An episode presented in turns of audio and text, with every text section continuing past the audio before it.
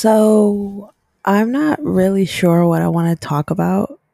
I feel a lot of emotions inside, and they're not all good. They're not fun. They're not always interesting, but they are mine.